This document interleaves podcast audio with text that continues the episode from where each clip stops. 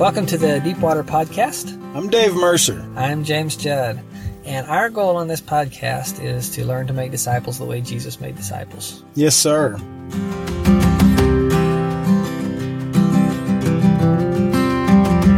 Hello, listeners. Welcome to the Deepwater Podcast. This is Dave Mercer today with you.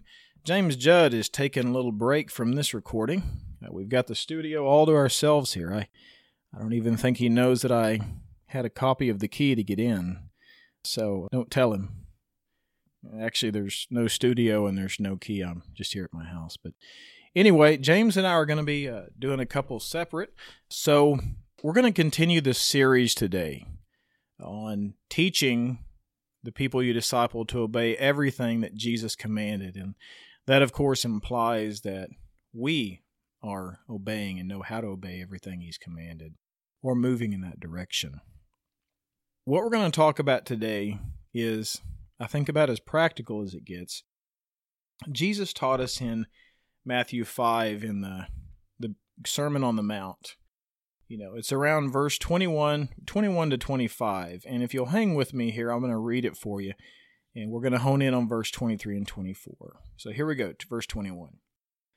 You've heard it said long ago, You shall not murder, and anyone who murders will be subject to judgment. But I tell you that anyone who is angry with a brother or sister will be subject to judgment. Again, anyone who says to his brother or sister, Raca, is answerable to the court, and anyone who says, You fool, will be in danger of the fire of hell. Therefore, if you are offering your gift at the altar, and remember that your brother or sister has something against you, leave your gift there in front of the altar. First go and be reconciled to them then come and offer your gift. Settle matters quickly with your adversary who's taking you to court. Do it while you are still together on the way, or your adversary may hand you over to the judge, and the judge may hand you over to the officer, and you may be thrown in prison. Truly I tell you, you will not get out until you have paid the last penny. All right, so in verse 21 to 25 there, we're going to focus on uh, 23 and 24, which was, of course, you know, leaving your gift at the altar, going and being reconciled. Uh, by the way, that's out of the NIV for what it's worth. In the years that I've been involved in discipleship, which has, you know, definitely been some years more than others, I think sometimes these kind of commands, I've never really thought about this being something that I would teach someone to obey. In fact, I don't think I've ever really even thought about it being something that I practice obeying. You know, I think about practicing my fiddle or uh, practicing roping or some sort of skill, but as far as like if someone said, "Hey, um, how's your skill of reconciliation going in life these days?" I'd probably look at them like, uh, "Well, that's a weird question, and you're a very weird person." And they would say, "Well, actually, I'm just trying to encourage you to obey Jesus. Like, oh, well, that sounds pretty good. But this isn't the kind of thing we think about being trained to do. You know, we might hear a sermon on it. Uh, we think about training people to study the Bible or memorize verses, but but reconciliation, man, it's it's about as earthy as it gets.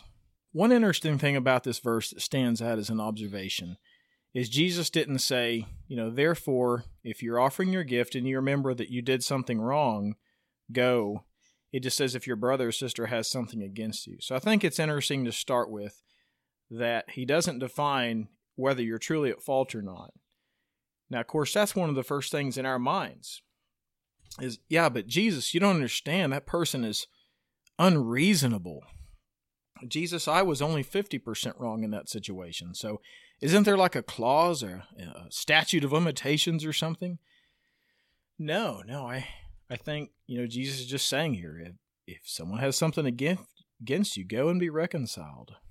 As, is that always in our power to complete the reconciliation? Ah, that's interesting. Jesus doesn't say go and try. Well, friends, I don't know what the answer is if someone doesn't want to reconcile. Do you? Do you never come back and offer your gift? Uh, or these old Jewish uh, people that were listening to this through Jewish Old Testament ears, what did they do?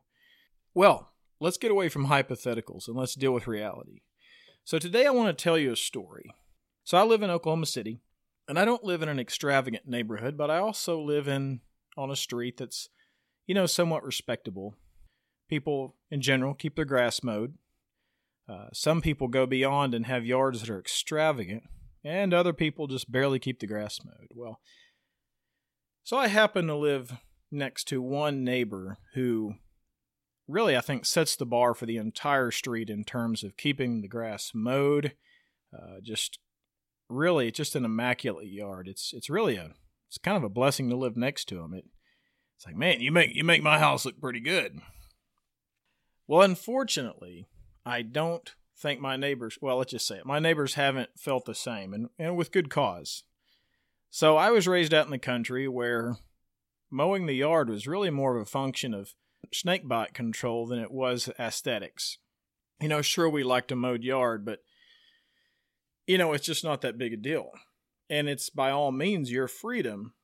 If I want to let my yard grow up, I'll do it.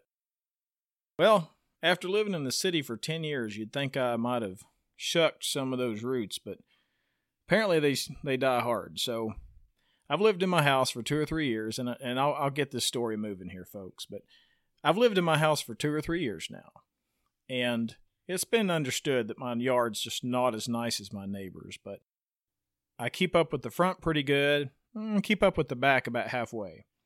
Uh, if Kristen and I plant a garden, we don't really jerk up the garden fixtures at the end of the season. We just kind of let grass go around them, and they just kind of become a permanent thing to mow around.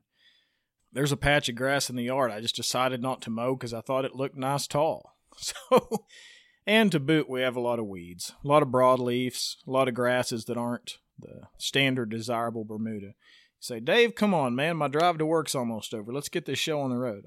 It was Sunday. Some of the dust from my edging was blowing toward their house, and my neighbor came out. And long story short, we had a an altercation, and it it, it didn't go well. It it was a pretty rough situation, and Anyway, I came in the house after it was all over. And you know, in our culture here in America, you know, I know there's folks that tell each other off every day, especially on the road. You know, we give each other deep stares when you've been at a stoplight, you're on your phone, and that person behind you honks. They come up through traffic and they give you that look like, I hate you. But in person to person interactions, where you actually have to face people on a daily basis, I think we're pretty timid about that kind of interaction, especially here in Oklahoma, where folks from the East might say, You sure are nice there in Oklahoma, I tell you what. Well, I guess they don't really talk like that. But the point is, it was pretty jarring to uh, to have that kind of interaction with my neighbor. And of course, my first inter- my first emotion was, uh, This is unjust. It's uncalled for. I, I didn't deserve this. And to think ill of that person. Well, as I came in the house, I told my wife, I said, you know, things aren't good between us and the neighbor. Uh, they're pretty bad. This is this is what just happened.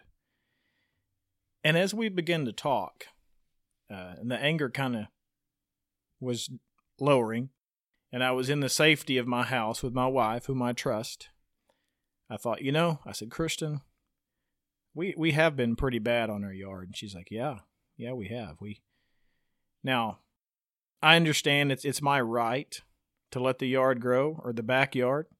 I'm not saying, well, we'll get to that later. The point is, my neighbors definitely felt, I think, disrespected by the way I was taking care of my yard. They definitely didn't feel loved. Definitely didn't feel loved.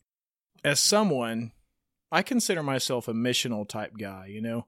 If I was to say move to Saudi Arabia and I wanted to show people there the love of Jesus, I wouldn't hesitate for a minute to quit eating pork. Uh, if I was in India and I was living among Hindus, I, I wouldn't hesitate to give up meat for that season, you know, to fit into the culture well enough that I wasn't offending people. Just kind of like Paul before he took Timothy on the road, he said, Look, buddy, um, we need to take care of this circumcision deal because those Jews are going to flip out if you are not circumcised. But it's funny, as missional as I think I am, the idea of keeping a respectable, reasonable yard uh, next to my my neighbors, it just seemed a bit too burdensome. Kind of, you know, hey, I'm exercising my right here. And you know, it's always easier for those of us who have have grown up or, or been raised with the mindset that you know missions is important. It seems hypothetically so much easier to show compassion and, and go out of your way for people from other cultures. But when it's your neighbor who is raised in the same state as you, it's like, ah, I don't need to treat you that way. You should put up with my tall grass. Basically, when it was all over, I said, you know, I've kind of had this mindset that because I'm busy fathering or because I'm busy being a husband or working or, you know, doing Christian stuff or podcasting, that should exempt me from doing other things that are important but less important, such as yard work. And maybe there's some truth to that, but what I'm learning is there you just because you do one important thing doesn't mean you can just not do another one. You know, I can't choose to not pay my water bill because I'm going to give to my buddy or because I'm trying to buy groceries. Like some things just all have to be done. Long story short, I guess this situation's really between me, the Lord, and, and these people. I decided I was at fault. So the thought came to mind, let's let's make some reconciliation. Let's let's do what Jesus says and make things right instead of just ignoring it and then saying, "Hey, I'm to go do a discipleship podcast." Well, how about you actually practice reconciliation? So, Sunday, I was mowing and weed eating until about 8:30. 8:30 at night. And uh, that's not super late, but basically I spent the rest of the night I was so focused on getting the yard cleaned up, I skipped dinner. And if you know me, if you've seen me, that's kind of a big deal. And, and the past, what's it now, Thursday? Oh, yeah. Basically, every night that I could, I've been doing some amount of yard work. And it was funny. I, I wasn't sure how the neighbors would react. I thought, you know, the damage is done. Proverbs says that a brother a brother offended is, you know, harder to win back than a, a strong city something to that gist. Basically, once you offend people, don't just think, oh, I'll go make up. You know, in fact, that's a good point here. Just because we try to practice what Jesus talks about with reconciliation, you know, Proverbs is telling us, look, if you've offended somebody, don't think it's going to be easy. You know, it's going to be like a, a walled city. But anyway, I got out there, started mowing.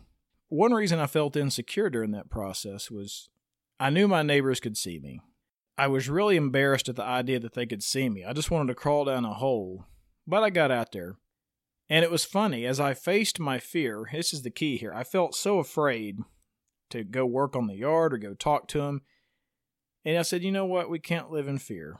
So I got out there and started mowing.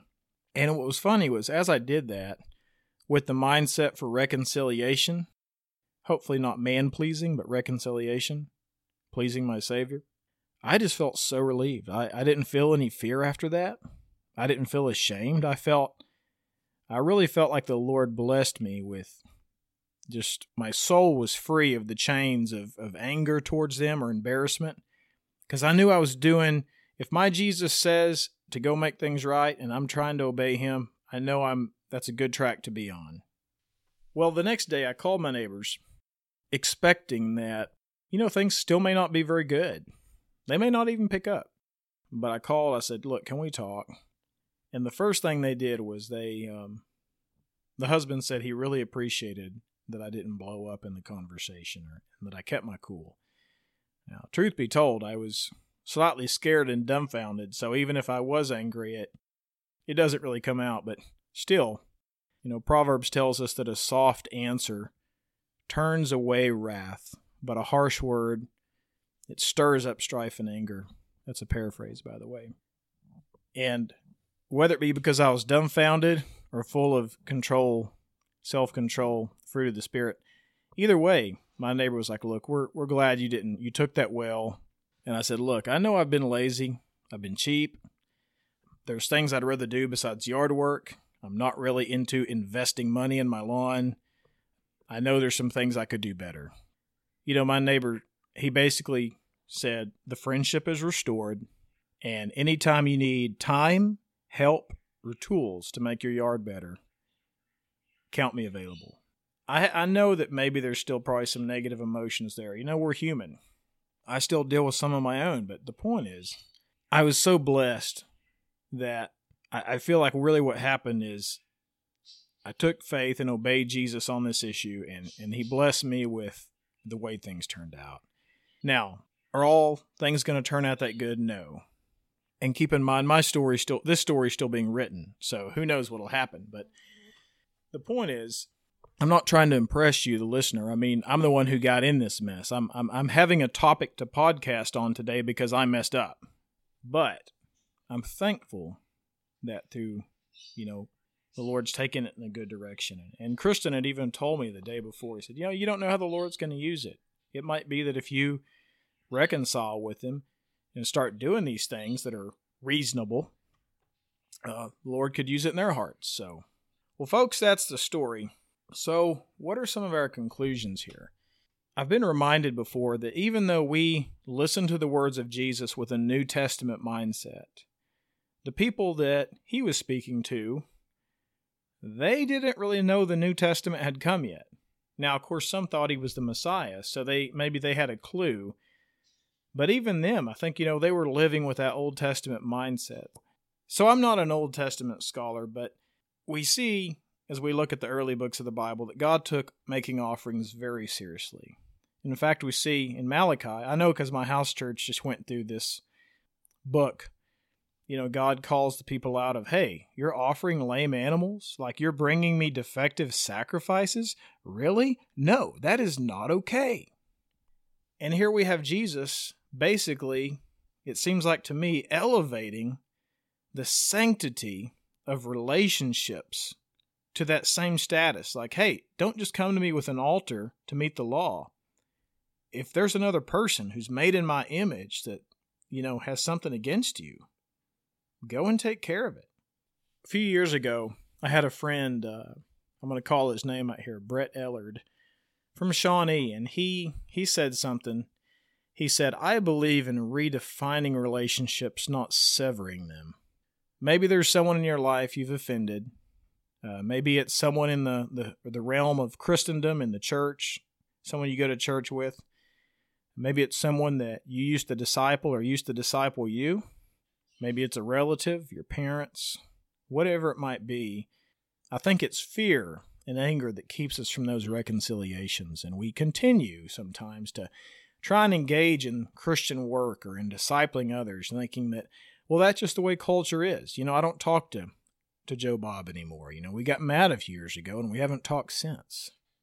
But Jesus, once again, is upsetting our, our cultural norms here. He's saying, no, take care of this. This is important. So, yeah, it's scary. It's scary the idea of going and trying to reconcile with others you've you've hurt or they've hurt you, those who have something against you. But who knows how God is going to use that? One, it's it's obedience. If we were going to be if we're going to be disciples, if we're going to disciple others, we've got to not only do this, we've got to teach and encourage others to do it. Well, friends, that's it for today. So that covers another commandment that we not only need to obey, but we need to teach others to obey it. I mean, I don't know about y'all, but I hate to say, I think I offend my six year old on a daily basis. Now, she doesn't, thankfully, she doesn't hold grudges the same way adults do, but I tell you what, every day I struggle to be kind to her. I struggle. I, I say things and do things that I have to apologize for. So, you know, as a parent, that's the first step is keeping, I think, a short accounts with our, our kids, with our wife, modeling that.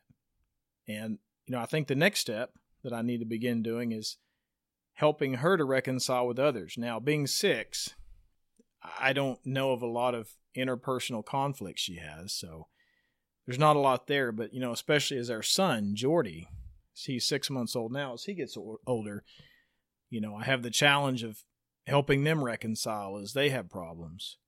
But, you know, in the meantime, I need to be keeping short accounts with my wife, with my kids. And as the Lord is bringing people in my life to encourage, whether it be somebody that would formally say, Oh, yes, you are discipling me, or just another believer or friend that I have the honor of spending time with, you know, that's something we can do for each other is we can encourage each other. Hey, reconcile, keep short accounts. So until next time, hope this has been helpful. Hope there's a practical step that you can take and may the Lord give you courage to overcome pride and fear that would keep you from true relationship with Him and others. See you later.